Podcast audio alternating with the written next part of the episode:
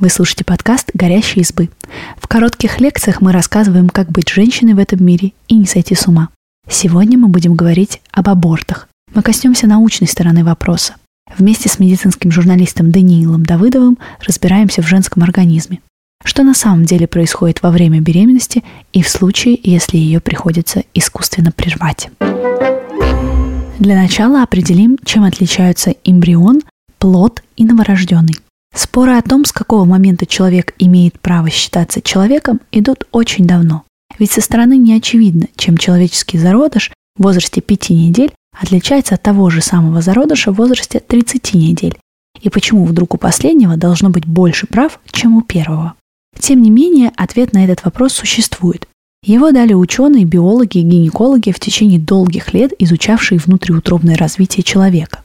Если коротко, то в своем внутриутробном развитии будущий человек проходит три ключевых этапа, на каждом из которых он последовательно превращается в нечто новое и более сложное.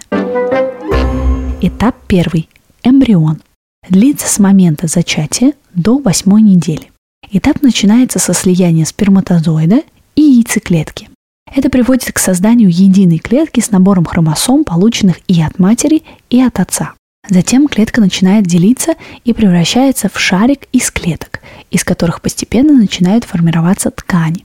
На 14 день у эмбриона появляются первые признаки нервной системы, а к концу восьмой недели у него появляются зачатки всех ключевых человеческих систем. Этап 2. Плод.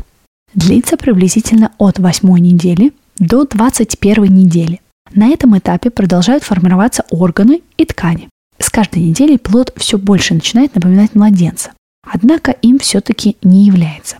Ключевое отличие – неспособность выжить вне тела матери. По сути, мы не погрешим против истины, если скажем, что до 21 недели плод – это такой временный орган в материнском теле. Этап 3. Младенец. Понять, когда именно плод становится младенцем, то есть человеком, достаточно сложно – в некоторых случаях высококвалифицированные врачи-неонатологи 21 века способны спасти младенца, преждевременно родившегося на 23 неделе. Это конец второго триместра беременности. И хотя шанс на выживание вне тела матери в этом возрасте невелик, он все-таки есть. Поэтому если роды произойдут и ребенок выживет, мы обязаны считать его человеком, ведь он самостоятельно живет вне тела матери. Но пока рождение не произошло, это все-таки плод, а не младенец. В отличие от младенца, плод полностью зависит от организма матери и может погибнуть в результате естественных причин, то есть в результате выкидыша. В большинстве случаев ребенок рождается приблизительно на 40 неделе. В это время его органы ткани уже достаточно сформированы, чтобы функционировать без поддержки материнского организма. И хотя без заботы родителей младенец обходиться не может, он все-таки способен самостоятельно питаться, дышать и пусть пока ограничено, но воспринимать окружающий мир. Могут ли эмбрион и плод чувствовать боль? Это первая мысль, которая приходит в голову человеку всерьез задумавшемуся над дилеммой абортов. Ведь никому не хочется даже в мыслях и гипотетически причинять боль невинному человеку. Ответ на этот вопрос в 2010 году сформулировала рабочая группа Королевской коллегии акушеров и гинекологов, в которую вошли лучшие специалисты по физиологии и нейроанатомии внутриутробного развития человека. В своей работе эксперты учитывали фактические научные данные, накопленные с 1997 года. Проанализировав все доступные данные, ученые пришли к таким выводам. Эмбрион и плод по определению не способны испытывать боль до 24 недели беременности. Вот почему. Восприятие боли – сложный процесс, для которого недостаточно зачатков нервной системы, возникающих на 14 неделе развития плода. Ощущение в боль превращает кора головного мозга, который ни эмбрион, ни плод пока не обладают. Хотя плод может демонстрировать физиологическую реакцию на вредные стимулы, это не значит, что он страдает. Плод старше 24 недель не приходит в полное создание до момента рождения. Все это время плод очень глубоко спит, настолько, что переносит хирургические вмешательства вроде пункции без наркоза. Плод может двигаться и открывать глаза, но ничего не видит и не осознает. Почему аборт – это не убийство? По загону аборт по желанию женщины проводится не позднее 12 недели беременности, а по социальным показаниям, когда беременность наступила в результате изнасилования, до 22 недель. Как мы уже знаем, до восьмой недели зародыш считается эмбрионом, а после восьмой недели и до рождения – это плод. Чтобы ответить на вопрос, является ли аборт убийством, давайте посмотрим, сколько человеческих эмбрионов и плодов погибает в промежутке между оплодотворением и рождением в естественных условиях. Чтобы оценить естественную смертность эмбрионов, ученые ввели особое понятие – перинатальная смертность. Это статистический показатель. Он отражает все случаи смерти плода или новорожденного от момента зачатия до месяца после рождения. К перинатальной смертности относят выкидыш, прекращение развития зародыша на сроки менее 20 недель, мертворождение, гибель плода на сроки более 20 недель, гибель новорожденного в течение первых 28 дней жизни. Нас интересуют первые два пункта, которые связаны с эмбрионом и плодом. Эмбриональное развитие человека может остановиться на любом этапе пути, который зародыш проходит от оплодотворения до рождения. Это может произойти еще до имплантации зародыша в матку, это нулевой пятый день, после имплантации зародыша в матку, это шестой-седьмой день, срок, начиная с которого можно установить беременность при помощи теста на ХГЧ – хорионический гонадотропин человека.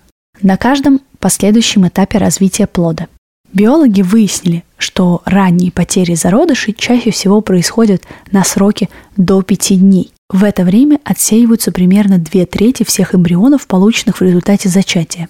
Именно поэтому в первые три месяца половой жизни без контрацепции даже полностью здоровые пары способны зачать ребенка только в 20-37 случаях. Зато через 6 месяцев попыток вероятность вырастает до 80%.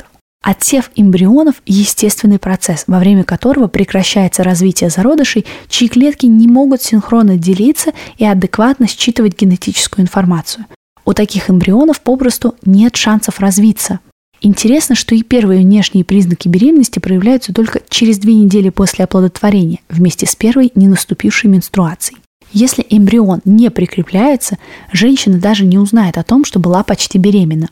Поскольку многие женщины не успевают узнать о предполагаемой беременности и поэтому не обращаются к врачу, на практике гинекологи считают утраченными только тех эмбрионов, которые дожили до двух недель, но так не родились. Важный момент.